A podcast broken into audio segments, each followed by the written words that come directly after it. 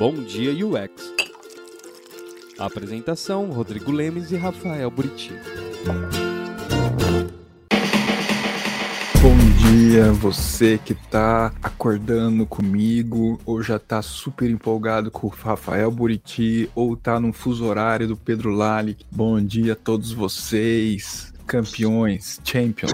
Bom dia, o colaborando pro estresse de quarentena, né? Da pessoa tendo que ficar aí sem dormir, insônia. Do trabalho de 12 horas. Hoje, nós temos um convidado especial antes da gente começar a entrar em algumas coisas aqui. A gente tem um convidado especial, como vocês podem ver aqui, um amigo meu de longa data tá aqui com vocês. Senhor, é, por favor, se apresente antes da gente dar os recados, por favor. Bom, bom dia para todo mundo aí, né? Não tive a oportunidade de dar bom dia aí. Mas meu nome é Pedro Lari. Pedro, e, e Pedro, onde você está agora, às 11h56 da manhã? É, tô, eu tô aqui em Berlim, no quarto da minha casa aqui, no meio, assim, finalzinho do verão aqui, vamos dizer. Tivemos um, uma semana muito quente semana passada e agora a temperatura tá começando a cair, graças Aí, a Deus. assistiu o isolamento ainda? Então, não como no Brasil, né? Porque aqui na Alemanha as coisas foram um pouco mais leves, né? Tem algumas restrições, né? Uso de máscara em transporte público, mas nas ruas tá, tá bem tranquilo, assim. Não. Agora a gente vai ver uma segunda onda agora prevista para outubro, pode ser que mude alguma coisa. Então, é, algumas empresas estão em isolamento, né? Trabalhando de casa, assim, previsão até final do ano, mas acho que o Brasil aí tem sofrido um pouco mais aí com a pandemia, né? Tá igualzinho do Brasil, Pedro. Não tem diferença nenhuma, cara, Berlim com o Brasil. Não sei de onde você tá vendo aí problema. Gente, recadinhos rápidos aqui para vocês. Não se esquecerem, entrem no nosso Telegram e também escutem os nossos podcasts. Tá lá no Spotify. Gente, vamos ao que interessa. Pedro, você faz o que hoje em Berlim? Bom, hoje eu trabalho como product designer aqui em Berlim. Já trabalho aqui mais ou menos, um, vai completar cinco anos. Caramba, já, cara, cinco anos. Já. Passa rápido, né, cara? Muito rápido. Passa muito rápido. E ainda eu me sinto um peixe fora d'água, essa é a grande verdade. Mas eu acho que o começo é, é difícil realmente aqui em Berlim, é, a mudança é muito grande, mas acho que me sinto bem melhor, assim, me sinto muito mais confortável depois de todo esse período, né? Tive algumas passagens aí, algumas startups aqui em Berlim, mas nesse momento eu estou focado em um projeto pessoal meu, tentando usar essa pandemia, esse momento de mudanças, para investir no meu conhecimento e tal, e quem sabe fazer algo pessoal dar certo, né? Então esse meu atual momento hoje em dia aqui em Berlim. Pô, que legal. Eu e o Pedro, nós trabalhamos juntos na Móvel, né? Nós éramos parte da mesma equipe. A gente trabalhou o quê? Dois anos e meio, se não me engano, juntos na Móvel, né? Até que eu saí do Móvel, você ainda ficou um tempinho, saiu depois e acho que você chegou a trabalhar na CIT e foi para Berlim, não é verdade? É, eu, eu saí da Móvel e fui para IBM. É, é verdade. Fiquei um tempo lá. E daí da IBM acabei indo para CIT. E aí depois da CIT vim para Berlim. É, e com dois pequenos, né? Tá aí com a esposa Foi. e dois filhos, né? Foi. Quando eu cheguei aqui em Berlim, meu filho tinha acabado de nascer. Ele nasceu, os dois nasceram aí no Brasil, mas meu filho mais novo, ele tinha 20 dias quando eu peguei o avião. Eu vi ele nascer, vim pra cá, pra Berlim, ele tinha 20 dias. Depois de seis meses, minha esposa veio com meus dois filhos pra cá. Então, foi um período bem complicado inicialmente. Eu imagino. Cara, e, e, interessante que antes da gente começar a conversar, a gente, vocês não sabem, mas em backstage a gente fez uns bullying aí entre nós três, né? É, e o Pedro, ele virou pra gente, ele falou sobre a síndrome do vira-lata. A gente começou a zoar, ele falou assim, cara, vocês param aí de ser vira-lata, viu? Eu falei, não, não é vira-lata, é bullying mesmo. E aí dentro disso, Pedro, cara, por que que você falou assim? O que que você enxerga que a gente tem muito essa síndrome do vira-lata daqui pra aí? Se sim, por quê? Bom, eu acredito que sim. E assim, eu, eu já ouvia falar dessa síndrome do vira-lata quando eu estava aí no Brasil, né? E quando eu cheguei aqui na Europa, isso realmente se confirmou, vamos dizer assim, né? Porque primeiro começou de mim. Quando eu vim para Berlim, né?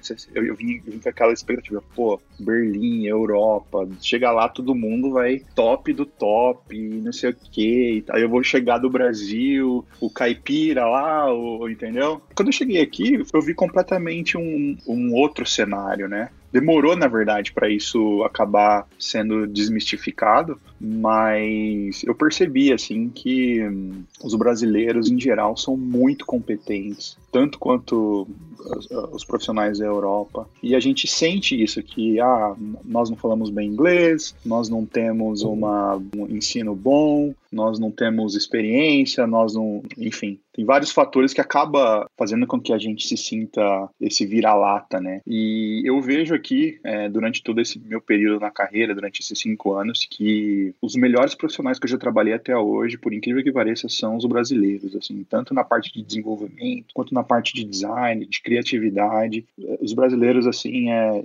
Claro, né? Tem as exceções, né? Mas de modo geral, os brasileiros são muito bons, são muito bons tecnicamente, são pessoas que você pode confiar confiar na pessoa, no profissional, eles conseguem adaptar a diferentes situações, né? Coisa que talvez eu, eu vejo uma. Os europeus, assim, eles têm essa dificuldade de adaptação. Era isso que eu ia é. perguntar. Você vê que é diferente nesse aspecto, porque a gente tem um, um jeito de fazer o nosso trabalho diferente do deles, que a gente se propõe diferente, e você enxerga isso positivo. Sim, sem dúvida. Eu acredito, assim, o que eu vejo é que eles são, os brasileiros, eles são muito muito, como eu posso dizer, palpa toda a obra, vamos dizer assim. Se o brasileiro falar que, ó, eu vou entregar isso tal dia, vai entregar tal dia. Ou, ah, vamos fazer tal coisa? Vamos, pode contar comigo, o que precisa ser feito, faz. Eu percebo que o, o europeu, ah, eu não fui contratado para isso, ou eu, ah, isso não tá no meu escopo, ah, entendeu? Eu percebo que os europeus não têm essa flexibilidade que o brasileiro tem. Eu falo isso porque a gente ouve muito sobre isso, né? o tempo que eu trabalhei na Embraer, a Embraer tem várias filiais no mundo e tal, e em Portugal especificamente, né, não na Alemanha, mas ela tem no interior uma fábrica lá, uma, uma área de manutenção, e a reclamação dos brasileiros que abriram a fábrica lá, porque os gestores eram brasileiros lá, né, e os funcionários que eram portugueses, é que os funcionários eram muito assim: olha, você me contratou como um, função X. Eu não vou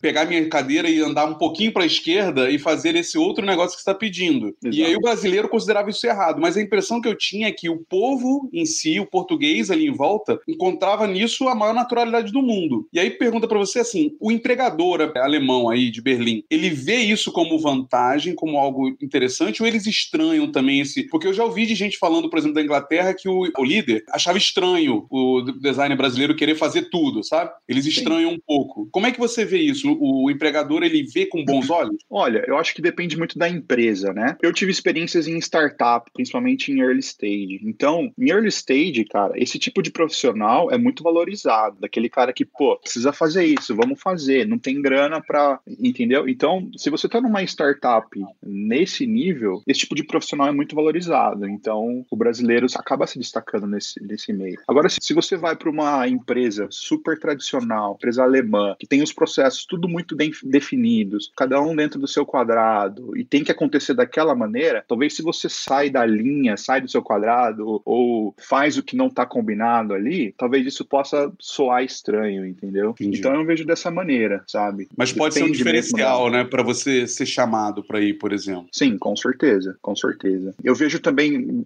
características muito parecidas em indianos, né? Indianos também tem uma característica muito assim. O latino em geral é assim? O latino em geral, eu acho que na verdade, eu, o meu raio-x assim, é pessoas que vêm de países subdesenvolvidos, ele tem essa, essa capacidade de se adaptar, entendeu? Ele precisa ter essa, essa flexibilidade flexibilidade em determinadas situações para poder, sei lá, trabalhar, sobressair no trabalho, etc. Né? Mas então, será que isso está relacionado isso. até essa vira-lata que você falou, né? De, puta, eu tenho que fazer tudo porque como eu venho de um país menor, eles eu preciso mostrar provar, serviço. Né? É. é. Assim, eu tenho uma opinião sobre isso, né? Por exemplo, o que eu vejo é que as classes sociais no Brasil são muito diferentes, né? Então, para você sair da, da base ali, né? Dessa classe social para ir para outra, acredita-se que você precisa trabalhar muito, que você precisa se esforçar muito, que você precisa aceitar muitas coisas para você estar tá lá, entendeu? Então a gente tem essa, essa característica, essa visão de que a gente tem que ralar muito se a gente quiser ser bem sucedido, crescer socialmente, etc, etc. Aqui na Europa, principalmente aqui na Alemanha, as classes elas, elas são mais flats, né? A diferença social é mais menor. Achatado, é. Mais achatada, exato. Então o que acontece? Às vezes, você não precisa se esforçar muito muito para estar tá aqui, e mesmo você estando aqui, na, na, classe mais alta, você não ganha muito mais, entendeu? Você não e vai é... ter um salário muito maior. Às vezes você tem até mais responsabilidades,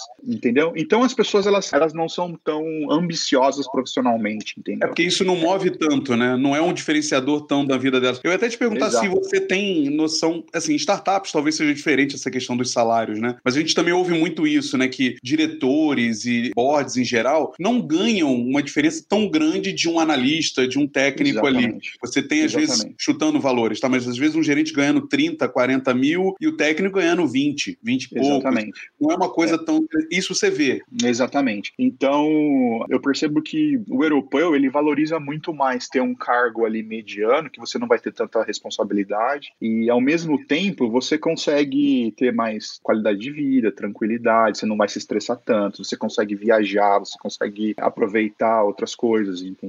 Então, Sim. isso é o, o, que eu, o que eu percebo, né? Claro, Sim. tudo isso é meu ponto de vista. E... Não, claro. E, a gente falou de salários, mas é interessante a gente trazer um panorama também, né? Assim, qual é a média Sim. salarial de um líder, por exemplo, de design, de um sênior, de um pleno? De. Você tem um parâmetro para uhum. passar para gente? É, eu, gente... antes de começar a live aqui, eu dei uma pesquisada mais ou menos especificamente em Berlim, né? Até trouxe aqui algumas anotações, né? A gente nem é... combinou as perguntas, né? O Buriti me encaminhou uma pergunta aí de acho que de um dos, dos ouvintes, aí eu já me antecipei. Mas então, eu procurei naquele Pay alguma coisa. É um site bem reconhecido no esquema de, de média salarial em todo o mundo. Inclusive, quando eu estava vindo para Berlim, eu acabei pesquisando é, o meu salário nesse site para poder negociar e ver mais ou menos como que tava, né? Berlim especificamente, um UX designer mediano assim, varia entre 45 mil euros a 65 mil euros no ano, ano, né? A gente por ano, exatamente. A gente aqui fala salários baseados no, no período de um ano, né? Então, se você está chegando aqui em Berlim, está começando a, na carreira e tal, você vai 45 ali, né? E ao longo da sua carreira desenvolvendo, você vai chegar até os 65, mais ou menos, né? Mas é importante falar que se você, por exemplo, vem aqui para a Alemanha para trabalhar, se você vem, por exemplo, com o Blue Card, né, que é, o, é o, a permissão, é o visto de permissão de trabalho qualificado aqui na Alemanha, o Blue Card ele não permite que você ganhe abaixo de, se eu não me engano, 50 mil euros, né? Então, se você conseguir negociar o sponsor do Blue Card com o empregador que está te trazendo para cá, você já consegue entrar no mercado aqui com ganhando já pelo menos 50k. É, isso alinhando, né? Porque esse Blue Card que você falou de qualificado é aquela coisa que a empresa tem que se, se responsabilizar Exato. dizendo que está trazendo alguém porque ela não encontrou no mercado alguém com aquela qualidade, né? Exatamente. Tem algumas, algumas regras aí para encaixar, né? E realmente a empresa fica responsável pelo profissional. Se eu não me engano, é um período de dois anos você fica atrelado à, à empresa, né? Então a empresa tem que te dar todo o suporte necessário para você estar aqui. Depois dos dois anos, você acaba desvinculando disso e você pode trabalhar como freelancer, trabalhar em outras empresas, procurar até mesmo trocar de, de, de profissão se você achar que é válido, né? Bom, aí seguindo mais ou menos na faixa de salário. Aí um product designer varia entre 50k a 70k. Claro que vai variar aí da senioridade, etc. Já um líder também, 55 a 75k. Tem uma ideia da média para se viver, assim, salário médio aí. Eles têm uma visão de salário mínimo aí na, na Alemanha? Tem, tem um salário mínimo que, se eu não me engano, gira acho que em torno de 10 a 11 euros a hora, alguma coisa assim. Eu não tenho certeza. Mas em Berlim especificamente, o custo de vida é muito baixo. O custo de vida de, de Berlim ele é muito baixo em relação às capitais europeias. Você com um salário desse você consegue, assim, qualquer um dos salários, assim, até mesmo de um designer júnior que vai ganhar 45, 50k, você consegue ter uma qualidade de vida muito boa aqui. Né? Você consegue alugar um bom apartamento, você consegue ter lazer, fazer tudo o que você gostaria de fazer. Claro, né? Você não vai ter luxo, né? Você não vai ter alguns luxos, obviamente, mas você vai ter. Até aí você não tinha aqui no Brasil também, né? Então. Exa exatamente? Você falou, eu achei uma coisa interessante, né? O Rodrigo introduziu dizendo que você foi com a família logo depois, né? Seis meses você levou os pequenos, sua esposa. Sim. Isso é uma realidade totalmente diferente de alguém que vai sozinho, na cara e na coragem ali. Então tem um peso diferente. Se você tomou essa decisão, né? Tinha algumas coisas que poderiam dificultar, envolver nisso. E aí você citou também no começo que você ainda se sente um peixe fora d'água, né? Conta um pouquinho pra gente sobre essa questão, eu entendo que tem a ver com cultura, né? Como é que foi para você levar a família? Como é que é a sua esposa estar aí? Os seus filhos, eles estudam? E por que, que você se sente um peixe fora d'água ainda? Bom, primeira coisa, questão do, do se sentir um peixe fora d'água. Primeiro que aqui é um, a cultura é muito diferente da nossa, né? É muito diferente. O alemão, ele é, ele tem as suas características mundialmente reconhecidas aí. É, é um povo mais frio, eles são muito mais diretos. Às vezes a gente interpreta que eles são grosseiros. Por esse motivo, acho que esse, esse é um dos motivos que eu me sinto um peixe fora d'água. Outra coisa é que, assim, meu nível de alemão é o básico do básico do básico. Eu não trabalho com alemão, eu trabalho com a língua inglesa. Você não dominar a língua local, isso acaba sendo um problema, entendeu? Apesar que Berlim é uma, é uma cidade muito internacional, você praticamente consegue viver perfeitamente sem. Sem falar com um alemão. É, não, até falando com alemão, porque os alemães, em geral, eles falam muito bem inglês. Às vezes você vai no, no supermercado, o atendente lá no caixa, ele fala inglês perfeitamente. Às vezes melhor que você, inclusive. Então é muito comum aqui em Berlim. Claro que se você for numa cidadezinha lá, na, numa vila medieval no, no sul da Alemanha, você vai ter problemas com o inglês. Então, acho que a língua é, é algo que eu me sinto um peixe fora d'água. A questão do clima, né? A questão do clima é algo que pesa bastante. E qual que era a outra pergunta que você tinha feito sobre a minha família, né? Família. Minha família. É. Bom, realmente, a minha esposa veio depois de seis meses para cá, junto com, com, os meus filhos, quando a gente já estava tudo, eu já tinha organizado mais, mais ou menos tudo aqui. Hoje meus filhos vão na escola alemã, falam alemão fluentemente, assim. A minha esposa também fala alemão. Então isso acaba dando mais segurança,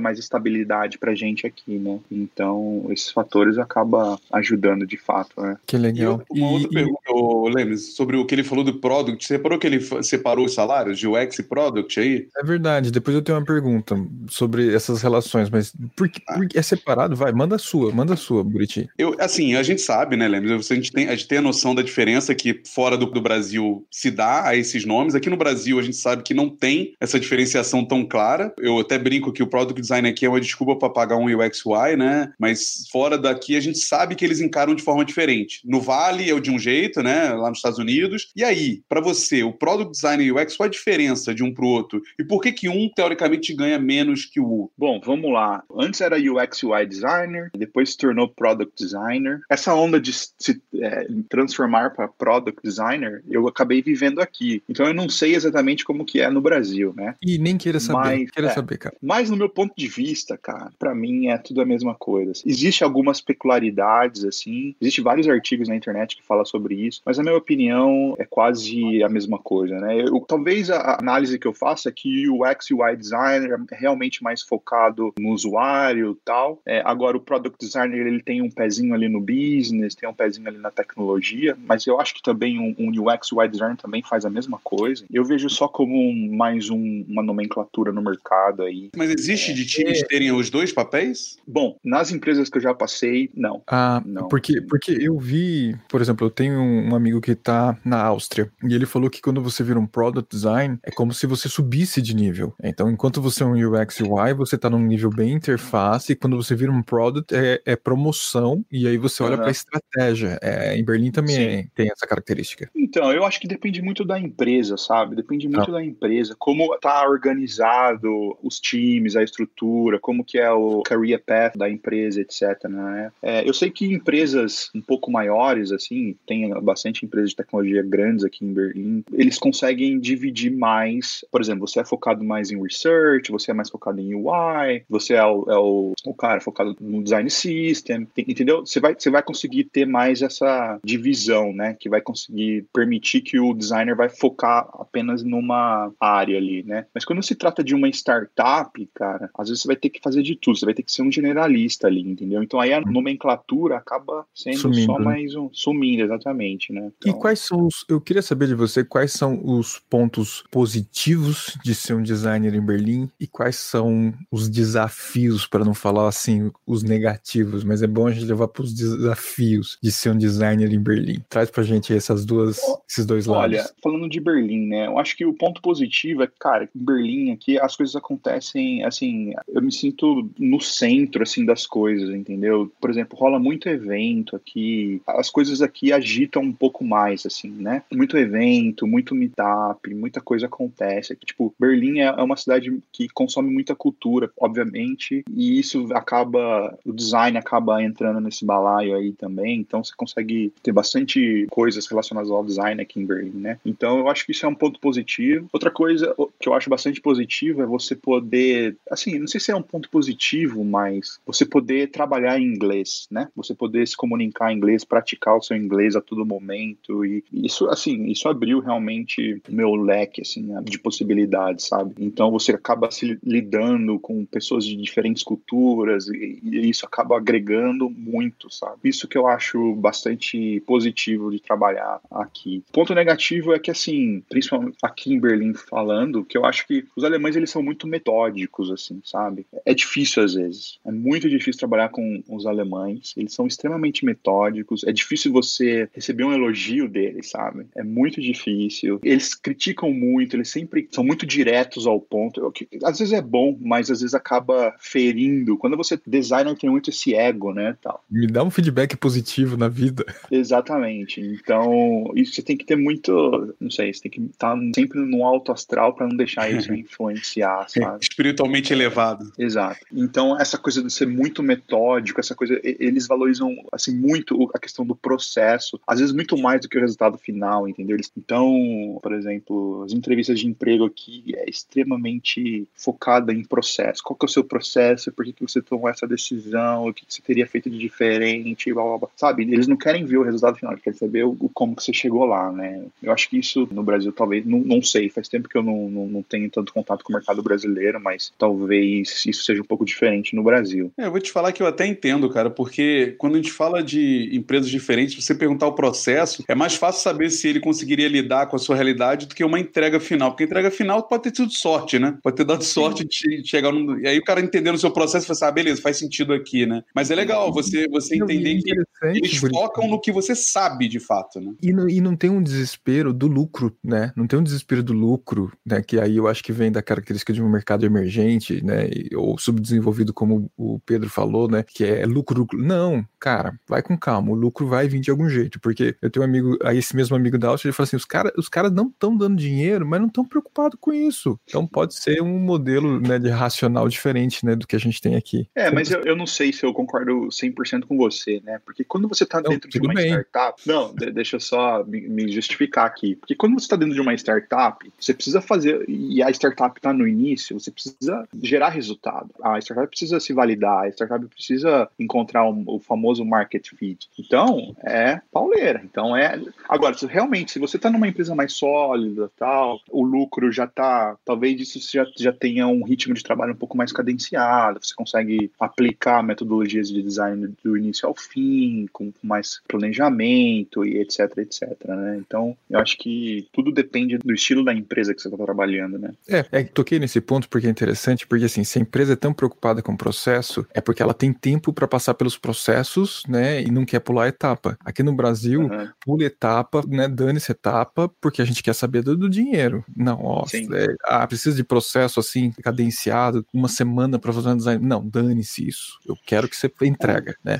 É, eu, eu, a minha leitura, Lemes, é que é o perfil deles mesmo com esse é. foco. Eles não são muito generalistas, eles não são muito é. pau, pau, toda a obra. Então, eles precisam entender se você se encaixa no processo deles, né? Eles não conseguem Exato. ter essa visão. É uma, uma leitura, né? De visão além do alcance ali, de, de ah, não, putz, se esse cara tiver aqui, será que ele vai conseguir dar um jeito de fazer funcionar isso aqui? Ele não quer saber isso, porque ele nem consegue vislumbrar isso. Para ele Sim. é, essa pessoa consegue se encaixar no processo que eu tenho, eu, eu vejo muito nesse, nesse aspecto. Eu percebo o seguinte, assim, na entrevista, as entrevistas aqui são extremamente rigorosas, vamos dizer assim. O cara quer saber seu processo. Aí na segunda etapa você vai ter lá os whiteboard challenge para saber se você consegue resolver a coisa lá na hora e aplicar uma metodologia do projeto. Só que a partir do momento que você é contratado, tô falando de uma startup, né, que eu tenho mais experiência. A partir do momento que você é contratado, você tem um deadline ali para cumprir, os desenvolvedores estão parados esperando design, vai, aí, né? cara, aí vai, entendeu? então tem muito isso. E tem, e tem, muito isso aqui também, entendeu? Ah, ah vamos ah, fazer um, vamos fazer um research aqui, vamos, vamos criar uma persona aqui. Não, cara, vamos, vamos mandar pau, vamos tentar, vamos agora colocar vou, no ar agora, de teste. Tá, agora eu vou mudar para Berlim, beleza. Mas, aí, é mas, aí tem que ser, mas aí tem que ser para startup. É, exato. É, para startup isso funciona, né? Então, ah, vamos mandar pau, vamos colocar o MVP no ar, vamos testar, ver e tal. Não, o que fazer persona não, vamos não, entendeu? Tem muito isso aqui, né? Então, às vezes a gente fica achando, ah, Berlim é um mercado muito mais não sei o quê. Não, cara. Vamos para as perguntas que apareceram ali? Ó, Sim. já apareceu aqui, ó, ó. O Clairo falou que, ó, esse de Júnior não vai, não vai perder, viu, Buriti? Então se prepara aí, cara. Eu tô é preparado. É, aí, o Pedro, o próprio Clairo perguntou aqui: qual é o diferencial do brasileiro para o europeu? Você já tem um, Sim, uma é. visão aí, mas complementa aí se tiver alguma coisa. É, eu acho que o, brasileiro, cara, essa questão da flexibilidade, da criatividade, de dar o jeitinho, de se adaptar, eu acho que isso é uma característica muito forte do brasileiro, sabe? Como eu falei, pode ser positivo em alguns, alguns cenários, alguns contextos, mas pode ser negativo em outros, né? Então eu acho que, que essa é a grande diferença que eu faço entre o brasileiro e o europeu. Ó, o, o Rick, só pra se exibir falando que ele já foi pra Berlim, mas Berlim é legal mesmo, eu adoro, capital do mundo mundial do street art. Só pra falar que foi pra Berlim, gente, é exibido. Ô, ô, Rodrigo, uma pergunta pro, pro Pedro antes. Você falou dessa diferencial do brasileiro. Alguns anos atrás, né, o Canadá e alguns outros países contratavam muito o brasileiro com a visão de que a gente era muito bom visualmente. Então a gente, Sim, é. criativamente, era muito forte. Você vê Aham. que isso aí na Europa tem isso ou você não é só enxergado como entregador de tela? Eu acho que isso não é uma visão que os europeus, os alemães têm sobre os brasileiros, mas é algo que eu vejo, que os brasileiros ele tem um, um skill diferenciado na parte visual, né? Eu enxergo isso, né? O brasileiro, questão de, de visual, realmente ele, ele se destaca, porque assim, apesar que aqui na Alemanha tem algumas escolas de design muito famosas, a Bauhaus, etc. De modo geral, eu vejo o design alemão, principalmente digital, né? Que a gente está trabalhando muito, eu vejo muito, muito ruim parte visual, assim. O design alemão é bem ruim. E eu percebo que o- os brasileiros têm essa pegada mais. É, é diferente, é diferente. Legal. Ó, outra pergunta aqui do Felipe. Queria saber do Pedro se é uma prática das empresas na Alemanha oferecer sponsorship para trazer pessoas de fora para trabalhar. Sim. Bom, o que acontece aqui é que assim existe na Alemanha existe muita falta de mão de obra, né? Não só na área de tecnologia, como todas as outras áreas, né? Do tipo na educação, na saúde, existe essa carência de mão de obra. É um gargalo na economia alemã a mão de obra, né? Então a Alemanha importa muitos trabalhadores de fora. Na área de tecnologia, as empresas vão, porque assim, na área de tecnologia você consegue trabalhar com inglês, você não precisa falar alemão e tal. É, as empresas de tecnologia trazem, procuram profissionais de outras áreas, né, de outros países, né? Existe alguns critérios, algumas leis que você tem que procurar dentro da Alemanha, depois dentro da União Europeia, depois no mundo inteiro, né? Então eles vão dar, eles vão seguindo esses passos. Se não encontrar dentro da Alemanha um profissional que seja adequado ao perfil que você está procurando, eles vão procurar na União Europeia e assim por diante, fora do país, é, fora da União Europeia e outros países. E aí, com isso, eles têm que te ajudar com tudo, né? Com um visto, ajuda com custo de, de transporte. Então, a empresa, sim, ajuda, né, nesse sentido, você se, inclusive, se integrar no país, na cidade, etc. E o, o governo alemão tem também programas que ajudam esses trabalhadores imigrantes a se integrar na sociedade, aprender a língua. Existe cursos, por exemplo, a minha esposa, ela fez um curso de integração, onde ela aprendeu sobre política, história da Alemanha, como escrever uma carta para, sei lá, para o vizinho, como, entendeu? Todo esse tipo de apoio tem, né? Isso que é legal, assim, da- daqui. Ou seja, se a pessoa se aplicar para uma vaga aí na Alemanha e for chamada para uma entrevista, há uma grande chance dessa empresa estar disposta a pagar esse sponsorship. Exatamente. Eles costumam botar isso na vaga, não? Dizer que fazem o. Olha, algumas empresas sim, outras empresas não, mas é questão tudo de, de negociação, né? Tudo é questão de tipo, ah, se a empresa já está procurando profissional fora, já já tá meio que implícito que ela vai te ajudar com tudo ali, né? Mesmo porque a maioria das vezes a pessoa ali que está sendo entrevistada, está no processo seletivo, ela não vai falar alemão. E às vezes para você alugar um apartamento aqui, para você fazer toda a burocracia aqui, você precisa dominar a língua. Então a empresa obrigatoriamente vai ter que te dar um suporte ali inicial, entendeu? Ó, o Rick ainda comentou, é um absurdo perceber essa discrepância de salário, né? Um designer mediano, como o Pedro falou, ganha mais do que qualquer gerente no Brasil, quando a gente converte de euro para real, claramente. É. né? É, mas o, é difícil, é é difícil fazer essa conversão, porque É. o profissional no Brasil, ele vai estar gastando em real, né? Então é difícil fazer essa conversão. Se você converter, realmente vai, vai, vai ser diferente, né? É.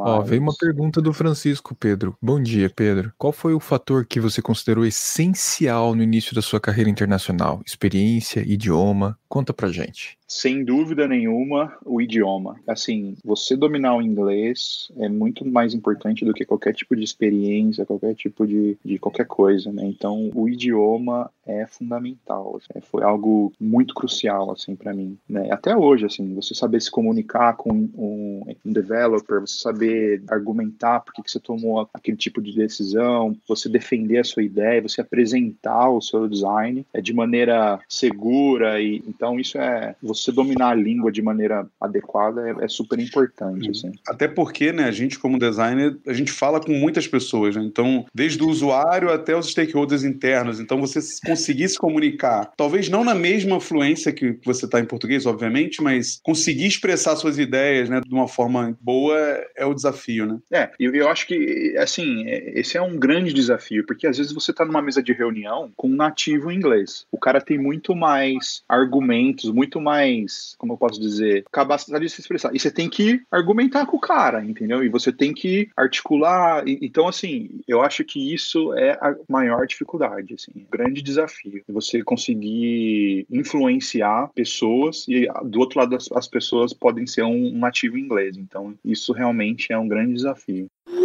Ó, o Diogo também tem aí em Berlim a AJ Smart, a agência favorita do Buriti. É sua vizinha, não é, Pedro? Você que tava zoando, falando que era sua vizinha, não é? É, realmente, ela é minha vizinha aqui. Ela é aqui de Berlim, assim. Já fez curso lá, né? Já fez curso lá. Ah, que jeito, cara. Um curso lá é 6 mil dólares um final de semana, cara. É mais fácil ficar lendo os livrinhos deles aí. Tem, tem no Brasil coisa assim também, hein? Só, só pra dizer, hein?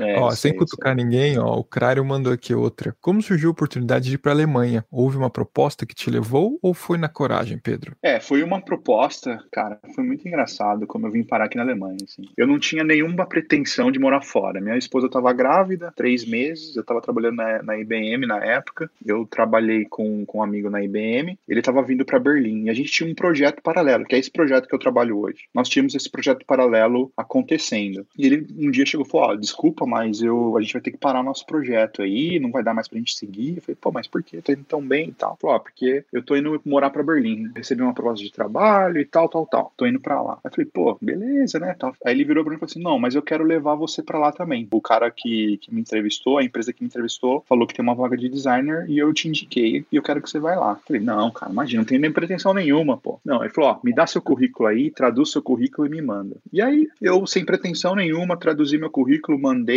fiz a entrevista, fiz o processo e recebi a proposta. Foi muito simples o meu processo, foi, foi bem tranquilo. Eu recebi a proposta, eles ajudavam com tudo inicialmente, né, ajuda de custo inicial, e eu achei, bom, acho que é uma oportunidade aí, caiu no colo que eu não vou poder desperdiçar. E aí eu vim, foi na cara e na coragem.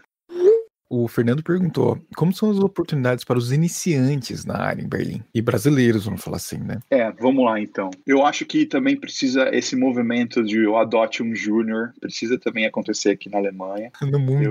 no mundo, eu acho, é, realmente precisa acontecer. Né? E eu vejo assim, se você entrar no LinkedIn, né, eu vejo algumas perguntas aqui, como podemos ver as vagas para a Alemanha. No LinkedIn, se você colocar lá Berlim designer, UX UI designer e tal, ele vai listar lá. Existe uma, uma infinidade de de vagas. Eu acho que a questão de, de um júnior, respondendo a pergunta, eu acho que você conseguir dominar a língua, né? Você ter o domínio do inglês, que isso é fundamental, né? E você ter um portfólio ali, alguma coisa assim e tal, acho que você consegue uma vaga tranquilamente, assim. Eu, eu não sei dizer muito bem como são as vagas para júnior e tal, mas eu acredito que não é talvez muito diferente no Brasil, né? Só a questão é, da língua. Sim. Se você estiver dominando a, a, língua. A tendência é porque eu vejo, assim, como eles, eles têm que procurar alguém que eles eles não encontram, talvez júnior seja menos a procura, né? Menor a procura, porque é. deveria ter mais é. júniores aí, né? Eles deveriam Sim. correr mais atrás de especialistas, deveriam. Ó, a pergunta do Tosa é interessante. Ele fala assim: tem uns amigos que estão aí reclamaram de alguns preconceitos. Como foi isso para você? Olha, é verdade, assim, existe algum tipo de preconceito. Eu nunca vivenciei nada de preconceito, assim, explicitamente. É, mesmo porque eu sou branco, sou caucasiano, então é, é as pessoas, à primeira vista, me consideram como um europeu, né? Então, eu nunca sofri nada, assim, nunca. Mas existe, eu já vi pessoas que reclamaram, existe sim algum tipo de preconceitos. Falou em outra língua aí, você já dedurou quem que você pode dedurar quem que você é. Exato, exato, tem que tomar muito cuidado, né? Abriu a boca, já dá pra perceber de onde você vem, né? Mas é um preconceito que impede você de trabalhar ou é mais um preconceito no dia a dia, né? Que você tá andando nos lugares e você se sente mal? Então, como eu te falei, eu nunca, eu nunca vivenciei nada assim que eu pudesse falar, pô, isso é um preconceito. Então é difícil eu falar assim, que é algo que te prejudica no trabalho ou algo que te prejudica na vida. Eu não saberia te Mas no dizer. trabalho você entendeu? não viu isso mesmo. Eu não vi porque, cara, em todas as empresas que eu trabalhei, são empresas extremamente internacionais. assim. Por exemplo, o meu time tinha, sei lá, vamos supor, tinha 10 profissionais, dois eram alemães, o resto era tudo gente de fora, sei lá, americano, indiano, mexicano, brasileiro, holandês. Então a mistura é muito grande aqui, entendeu? As pessoas estão acostumadas a lidar com pessoas de fora, assim, tranquilamente, sabe? Ó, o Tos mandou outra pergunta. Você citou a Bauhaus. Você percebe ainda muita influência da escola clássica alemã no design digital por aí? Então, é como eu falei, eu considero eh, o design alemão ruim, assim, é, bem fraco, é, e não vejo nenhuma influência, assim, da Bauhaus, né? Publicar no LinkedIn aqui, ó. É a mesma coisa. O design da Alemanha é ruim. É ruim. Pedro Lali. By Pedro Lari. Guten Morgen. É que eu acho engraçado também sobre Bauhaus, né? Porque no final a Bauhaus ela é bem cara de alemão mesmo, né, gente? Ela fala muito de padrão, ela fala muito de, sabe, é uma coisa muito muito engessada. Parece um negativo, né? Porque a Bauhaus, é- mas ela, ela tem uma característica diferente da arte. Isso é, é positivo, porque é, é design de fato, né? Olha o nível Então- que a gente chegou, gente. A gente tá falando mal da Bauhaus. não, tá falando mal não, pô. Jamais. Até, né? até, muito- até algumas é lives anteriores ela, ela falando mal da AJ Smart, né? É. Agora, Agora a falando mal gente da já foi pro nível assim, né?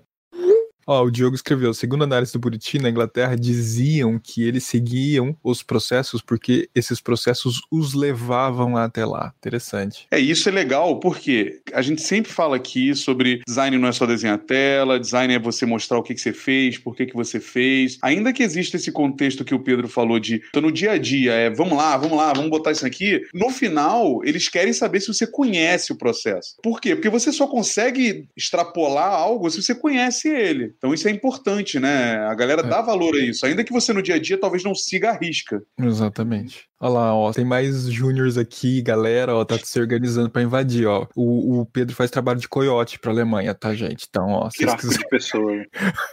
O Todd ficou assustado quando o Pedro falou que a esposa dele aprendeu a escrever uma carta. Aqui na Alemanha, cara, tudo é por carta. Ah, Tudo tá é por zoando. carta. Você quer cancelar um- a internet, você tem que escrever uma carta e mandar pra empresa. É, o carta Exato. papel. Tem que lá com aquela papel. vela, com vela. Aqui, ó, sabe? eu, tenho, eu tenho várias cartas na minha mesa aqui, ó, que, que- que, cara, recebe. Você abre a caixinha de correio lá, plá, cai um monte de carta em cima de você. Você vai ver, cara, coisa do governo, coisa da escola das crianças, coisa de. Tudo é por carta nesse país, cara. Olha Mas, que é, bonitinho, cara. Ou seja, a carta funciona, porque o país funciona, né? Ou seja, você tem, que ter, você tem que ter uma caixa de correio. Um box, é. Sim, sim, tem que ter. Então você tem que aprender a escrever carta, a maneira correta de escrever uma carta, porque também tem todo um, um jeito que você tem que escrever e você tem que seguir. Por isso as pessoas aprendem como escrever carta aqui na Alemanha. Que legal. Ó, o o Pedro, o Gustavo falou, como podemos ver as vagas para a Alemanha? Pedro tinha lido isso, falou ali muito rápido, né? Você falou de. É. É, acho que no, assim, no LinkedIn, cara, se você por- pesquisar lá Berlim Designer, você, você vai ver lá. Vai no LinkedIn acho né? que é a melhor maneira de encontrar. Ó, a Norma, Norma Schneider, ó, esse sobrenome é alemão, hein? Ela mandou aqui, ó, você fez algum tipo de teste de design para entrar? Então, quando eu vim para cá, para Alemanha, quando eu fui contratado, eu não fiz nenhum tipo de teste, né, específico para design. Foi só análise de portfólio, currículo, entrevista com RH, aquelas coisas todas. Mas é, eu passei por alguns outros processos aqui e é muito comum whiteboard challenge, todos esses tipos de, de teste é, é muito comum assim aqui. Aqueles testes de finais de semana que você tem que o cara manda um challenge para vocês, tem que resolver no final de semana. Isso é muito comum aqui, que eu acho um absurdo, né? Mas isso é outra Eu questão. odeio teste, mas isso Eu odeio, assim, exatamente. Já falamos, já falamos no primeiro Falamos. Bom Dia UX. Falamos, já falamos, ó. A Paty, bom dia, Paty. Ela falou assim, ó, gente, Aqui queria saber do Pedro se você teve algum contato com a academia alemã, por exemplo, pós-graduação, algum tipo de curso também. Você chegou a, se envolver né, ou fazer alguma coisa? Cursos oficiais, assim, eu não, eu não me envolvi, assim. Eu sei que existe... A Alemanha, ela valoriza muito o profissional se qualificar, né? Então, o, o governo alemão dá cursos para você se atualizar, chama Ausbildung, né? Existe muitos cursos na, na área de design, inclusive, né? Que eles oferecem e tal. Inclusive, tem alguns brasileiros que. que mas dão, o design é ruim, né, pô? Então não vou fazer o curso dos caras, pô. Não, mas tem brasileiro dando, dando curso, entendeu? Tem brasileiro dando curso. Mas assim, eu nunca tive nenhum tipo de experiência direta com academia. Chegou a procurar? Eu cheguei a procurar. Existe na Career Foundry, alguma coisa assim, tem alguns cursos lá que são patrocinados pelo governo alemão. Olha que legal. É, Oh, mas nisso que você falou, faz sentido eles cobrarem então formação? Eles querem que você tenha um diploma?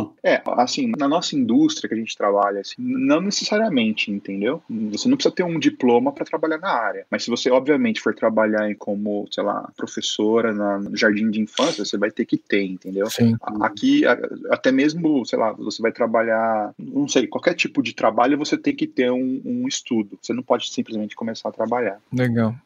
Ó, já começa já os, papo, os papos políticos já, ó. Governinho socialista esse alemão, hein? Ó o Diogo trazendo, né? Ó, o Rick também trouxe aqui, ó. Esse papo de preconceito já me deu no saco essa semana. Essas pessoas que falam que todo branco é racista, vai chamar a pessoa pra dar uma palestra e ela só quer dinheiro. Tô puto. Ó, o Rick aqui já trouxe aqui um... abriu o coração, né? É, inclusive assistam né, o vídeo do, do Rick, do Rick, que saiu essa semana do Designers Negros, né? O Lemes, que você tem lançado aí a série. Tá bem legal. Lá ele fala um pouco sobre essa questão de racismo, etc. Bem legal também. Ah, ó, ele, ele também tá provocando a gente. Eu acho que a gente tem que começar a falar também mal do Volner do. É, total. Não, é porque a gente, a gente tem um olhar crítico, Rick. Rick. Não, eu, eu, eu, como alguém que ama o processo, só posso gostar da Bauhaus. Eu não tenho como não gostar da Bauhaus. Eu só acho que faz todo sentido a Bauhaus dentro da Alemanha. Faz todo sentido pra mim. Todo sentido. Mas talvez no Brasil não, pelo visto. Pedro, eu tenho uma última pergunta pra você, pra gente encerrar. Vale a pena morar na Alemanha e trabalhar na Alemanha, em Berlim, especificamente? Eu acho que não pro resto da vida, mas por um período da sua carreira, com toda certeza. Acho que toda a bagagem que você vai adquirir e tudo, é, não tenho dúvidas. Talvez algum momento da sua vida você queira voltar pro seu país e aplicar todo o conhecimento que você teve e tal, e lidar com a sua própria língua e tal. Talvez isso, sem É dúvida. melhor deixar, é melhor esperar passar as coisas aqui, hein, cara. Fica É, exato, né? Então eu vou encerrar com uma última, não era a última, uma última. O que você mais sente falta aqui do Brasil? Cara, se ele falar feijão e arroz, eu vou ficar muito puto, cara. Feijoada. Não, Porque eu, assim, fico, eu fico muito indignado com esses brasileiros que saem daqui e falam que estão sentindo falta do feijão. Eu falei, mano, não é possível que você vai morrer. Cara, e eu como para feijão todo dia. Respeituoso, larga a mão, deixa ele Não, falar. assim, ó, é, eu não sinto falta de nada específico do Brasil. Eu sinto falta da minha família, obviamente, das pessoas, etc. A comida é algo que, que eu sinto falta, obviamente. Fazer aquele churrasco, de comer aquele feijão, Buriti, realmente faz, faz falta. Eu mando? Às você. Me manda seu endereço, eu te mando cinco sacos de feijão. Sem problema, sem problema nenhum. Mas eu acho que o que eu mais sinto falta mesmo, eu acho que é das pessoas mesmo, da família, do- dos amigos, da, da convivência, de poder falar a, a sua própria língua sem se preocupar. eu isso acho deve- que isso é, é. eu acho que é a, é a principal coisa, né? A verdade é que só come batata e linguiça o tempo inteiro. É, é, realmente, a, a batata é, a- é um alimento É o da- feijão. da- É o é o feijão. feijão dos alemães. E a linguiça também, realmente. É isso. E, e a bebida é, é cerveja. Cerveja quente. É. Olha lá, É. viu? É quente, pô. É é- faz menos 2 graus. A bebida tá em temperatura Então, exato, exato. Quando tá no inverno, você coloca a cerveja na, na sacada pra gelar. Então, tá tudo certo. Pedro, cara, muito obrigado por esse seu tempo aí do seu almoço e trazer essa visão pra gente sobre Berlim. Sensacional, cara. Além de um grande amigo que eu respeito muito. Muito legal você poder trazer aí essa visão pra quem tá aqui e se conectar de alguma forma, né? Que a gente acaba se conectando é, na visão, nas dificuldades, os desafios. Então, cara, valeu mesmo, hein? Quer deixar uma mensagem aí para os brasileiros que estão te assistindo? É, primeiramente, eu queria pô, agradecer aí vocês ter- terem me convidado a, a bater esse papo, a trazer um pouco da, da experiência que eu tenho aqui, que eu tenho passado e tal. A mensagem que eu tenho tenho, assim, para todo mundo que está assistindo, seja designer ou não, invista em conhecimento, estude uma língua, uma segunda língua, se conecte com as pessoas, procure saber outras culturas. Eu acho que isso é, é um, um, conhecimento que você vai levar pro, pro resto da vida, né? Então, acho que isso que eu teria para dizer aí. Muito bom, muito bom. Obrigadão, cara. Valeu, valeu Buriti também aí. Muito obrigado a todo mundo. Eu espero que vocês tenham gostado. Quarta-feira que bom, vem, bom. a gente continua na Europa, no fuso horário europeu, falando com Portugal. É, e a gente vai, vai com polêmica, que a pergunta é: o UX chegou lá em Portugal? Exatamente. Dizem que não chegou, hein? Então já tô provocando os lusitanos aí, os brasileiros que estão por lá. Dizem, dizem que a galera ainda tá sendo web designer lá, hein? Só que eu, só que eu ouvi falar.